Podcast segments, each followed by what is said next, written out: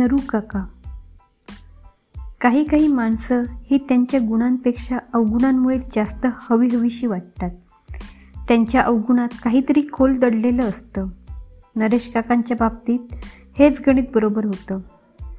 चेडू तुझी काळजी वाटतं गो एवढं सुटकी बोलण्यासारख्या वातावरणातली मी नाही तरी पण प्रत्येक भेटीत नरू काका मला हे ऐकवत असतो.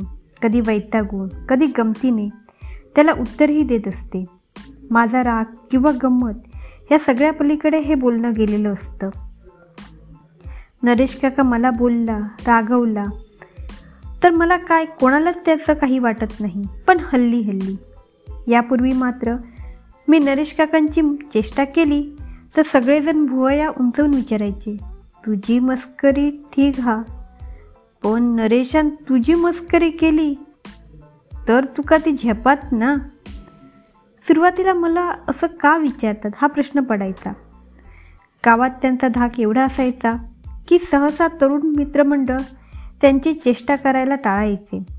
त्यातही सॉरी दारूच्या नशेत असेल आणि कोणी मस्करी केली तर त्याच्या छत्तीस पिढ्या स्वर्गातून नाही तर नरकातून खाली येऊन आपल्या वंशजाची खेटरानं पूजा घालतील. किमयात नरूकाकांची तशी होती. माझी आणि नरेश काकांची ओळख विचित्र पद्धतीने झाली. पावसाळ्याचे दिवस होते आणि त्यांच्या शेजारच्या घरी जात होते. चपलामुळे माझ्या कपड्यांवर चिखल उडत होता. नरेश काका ओसरीवरच चहा पीत बसलेले होते. खरं तर त्यांना मला चहा हवा का? हे विचारायचं होतं. पण चाल नेहमी तुंटासारखी ग मायद्या चिखल उडत तल्ल खय? काका शिवे कोणाक दिलात? मला राग आला नव्हता. कारण ह्या महाभागाबद्दल ऐक्यू माहिती खूप होती. अजून हा कोण? काका परत माझ्यासमोर शिवे दिलात तर घातलेली परत घालूचही नाही. काय? शिवे ओ असे काय करतात? मी जरा वैतागूनच बोलले. तेवढ्यात काकू चहा घेऊन आली. खारी काय मांजरांका ठेवलं? ती पण घेऊन ये. धरगो चहा पी. काकानू मी चहा मागलेला आहे काय? को तुका खरेच शिवाय येतात? मी असं काहीतरी बोलेन हे त्यांच्या हिशोबातही नव्हतं. इतर मुलांप्रमाणे मी शांत बसेन किंवा भांडेन असं काहीतरी त्यांना वाटत होतं. खराच येतंच? पुन्हा तोच प्रश्न. काका आता एक दोन घालतेस तुमका. मी शिवी दिली नाही पण रिकामी चहाचा पेला हातात दिला आणि चिखल उडवत शेजारच्या घरात गेले. वास्तविक आमच्या बोलण्यात विचार करण्यासारखं असं काहीच नव्हतं पण काका मात्र बऱ्यापैकी गोंधळलेले होते. संध्याकाळी बाबा घरी आले तेव्हा त्यांनी सांगितलं की नरेश काका आज माझी खूप चौकशी करत होते. घडलेला किस्सा कळल्यावर बाबा हसायला लागले. नरेश काकांच्या हिशोबी मी एक मजेशीर प्राणी होते आणि माझ्या हिशोबी ते. दारूचं व्यसन किंवा शिव्या घालणं ह्या असल्या सवयींमुळे त्यांना स्त्री जातीने जवळजवळ वाईतच टाकलेलं होतं. ही खरं तर संकुचित मानसिकता होती. वाईत टाकणं म्हणजे कोणीतरी बागुलबुवा असल्यासारखं वावरायचे. त्यांच्या शिव्यांमुळे देखील अच्चाट किस्से व्हायचे. कधीकधी त्यांच्या ध्यानातही नसायचं की आपण शिव्या दिल्या. एकदा रस्त्याने जात होते.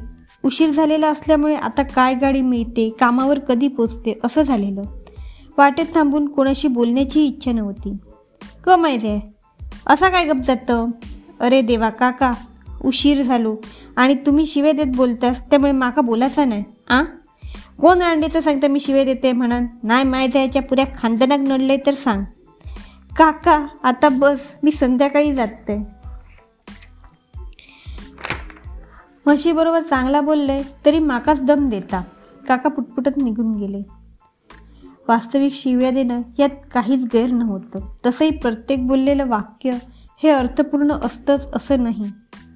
मी खूप दिवस दिसले नाही की एका संध्याकाळी बाबांना अडवून विचारायचे. शिवा अवदसेची शांती केलंस काय? अवदसा चेडू रे खय्या वाटेक दिसाक नाही बरा असा ना? होय तुझ्या अवदसेक निरोप देते. बाबा हसत बोलले. कारण खरोखरच पिंपळावरच्या मुंज्यासारखं मी त्यांना पिडायची. आमच्या घरातल्या माणसांनी आजूबाजूच्या लोकांनी मला दम द्यायचा प्रयत्न केला पण नरू काकांना चिडवल्याशिवाय मी पुढे जातच नसे. दुपारी चार वाजता मी वैतागतच घरघंटीवर पीठ आणायला जात होते. घरघंटी काकांच्या शे घराशेजारी होती. काका उसरीवरच झोपलेले होते. ओ काका झोपलात काय? मी अंगणातूनच ओरडून विचारलं. आ? काका झोपलात तर बोलताच कसे? खोटारडे खायचे? मी घरघंटीवरून पाच मिनिटातच पीठ घेऊन आले. अजूनही काका उसरीवरच झोपलेले होते. फक्त कूस बदललेली होती. ओ काका झोपलात काय? पुन्हा तोच प्रश्न. पण काका एक अक्षर बोलले नाही. एकटक माझ्याकडे बघत राहिले.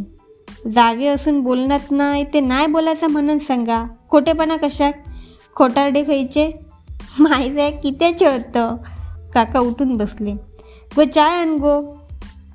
पण कालची खारी नको हा. बटर आणते. चलात ना तुका? नको नुसती चहा द्या. जरी मी नुसती चहा सांगितली तरी त्यासोबत भरमसाठ खाल्लं. हे वेगळंच होतं.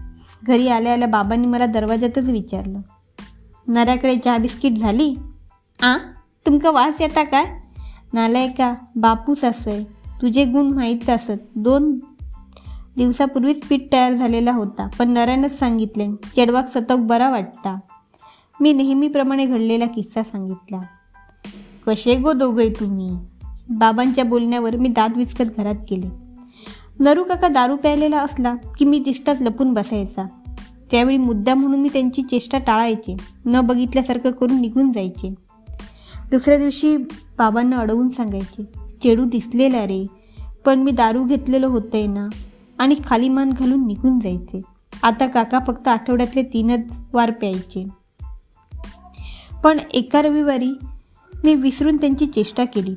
प्रकार लक्षात येतात मी झटकन वळले. आणि घरी निघून आले. दुसऱ्या दिवशी काका पांडीच्या तोंडावर माझी वाट पाहत होते. काका सॉरी काल रविवार होतो ना? विसरलंयच मी. तुमचं घेऊचं वार होतो तो माय द्या काल मी पिऊग नाही होतोय. मग माका कसा कळताला बाकीच्यासारख्या तू पण माका दारुडू समजतं?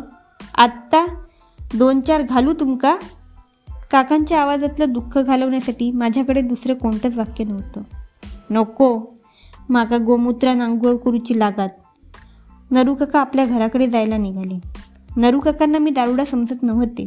माझ्याशी बोलणारा दारू घेतल्यानंतर लपणारा एक बाप होता.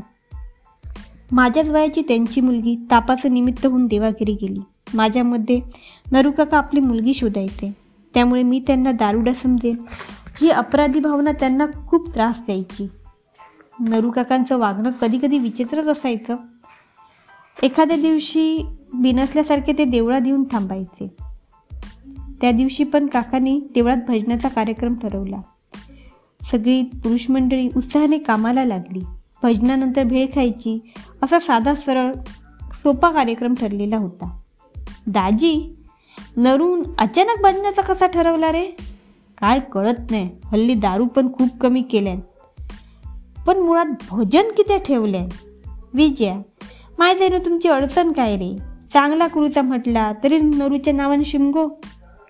नेहमीप्रमाणे भजन कशासाठी? या विषयावर बारीकशी चर्चा झाली. अशा भजनाचे बुवा वगैरे ठरलेले नसतात. देवळात भजन असल्यामुळे दारू पिऊन कोणीही येत नाही. पण त्या दिवशी सगळी गणितच उलटी होती. संध्याकाळी आठ वाजता देवळात सगळी मंडळी जमली. अरे सगळे वेळेत हजर झालात एवढी भेळ आवडता? आल्या आल्या भाई काकांनी सगळ्यांची हजेरी घ्यायला सुरुवात केली. सगळी इली पण नरूचो पत्तो नाही ना? तक्रारीचा पहिला सूर लागला. हरकत नाही. तो येईपर्यंत बाकीची तयारी तरी करून घेऊया. खरोखरच बाकीची तयारी करून पुरुष मंडळींनी भजनाची सुरुवात केली. भजन रंगातही आलं होतं. काळखातून देवळाच्या एका कोपऱ्यात नरूकाका शांतपणे बसलेले होते. कदाचित ह्यावेळी नरूकाका नरेशा नशेत असावेत म्हणून बाकीच्यांनी लक्ष दिलं नाही. साधारणपणे आमच्या गावातील बायका अशा रात्रीच्या कार्यक्रमांना भजनांना जात नाहीत. कारण भजन तसं पुरुषांनीच ठरवलेलं होतं आणि सहजच जमलेलं होतं. त्यात बायकांची लुडबुड कशाला? शिवाय घरातली कामंही आवरायची असतात. त्यामुळे बाबांसोबत मला पाहताच एका दोघांनी विचारलं शिवा अरे चेडवा घेऊन किती येईल माझी नजर मात्र नरू काकांना शोधत होती. माझी आणि काकांची नजरानजर होताच ते उठले आणि बेळीचं ताट घेऊन आले. अरे नरू सांगूचा तरी. बोलण्याचा उद्देश वेगळा होता. मी दारू नाही पिऊ. नरू काकांनी ताट माझ्या हातात दिलं. माझ्या हातात ताट देणारा खरंच दारुडा नव्हता एक बाप होता. कारण आज त्यांच्या मुलीचा वाढदिवस होता आणि भेळ तिच्या आवडीची होती.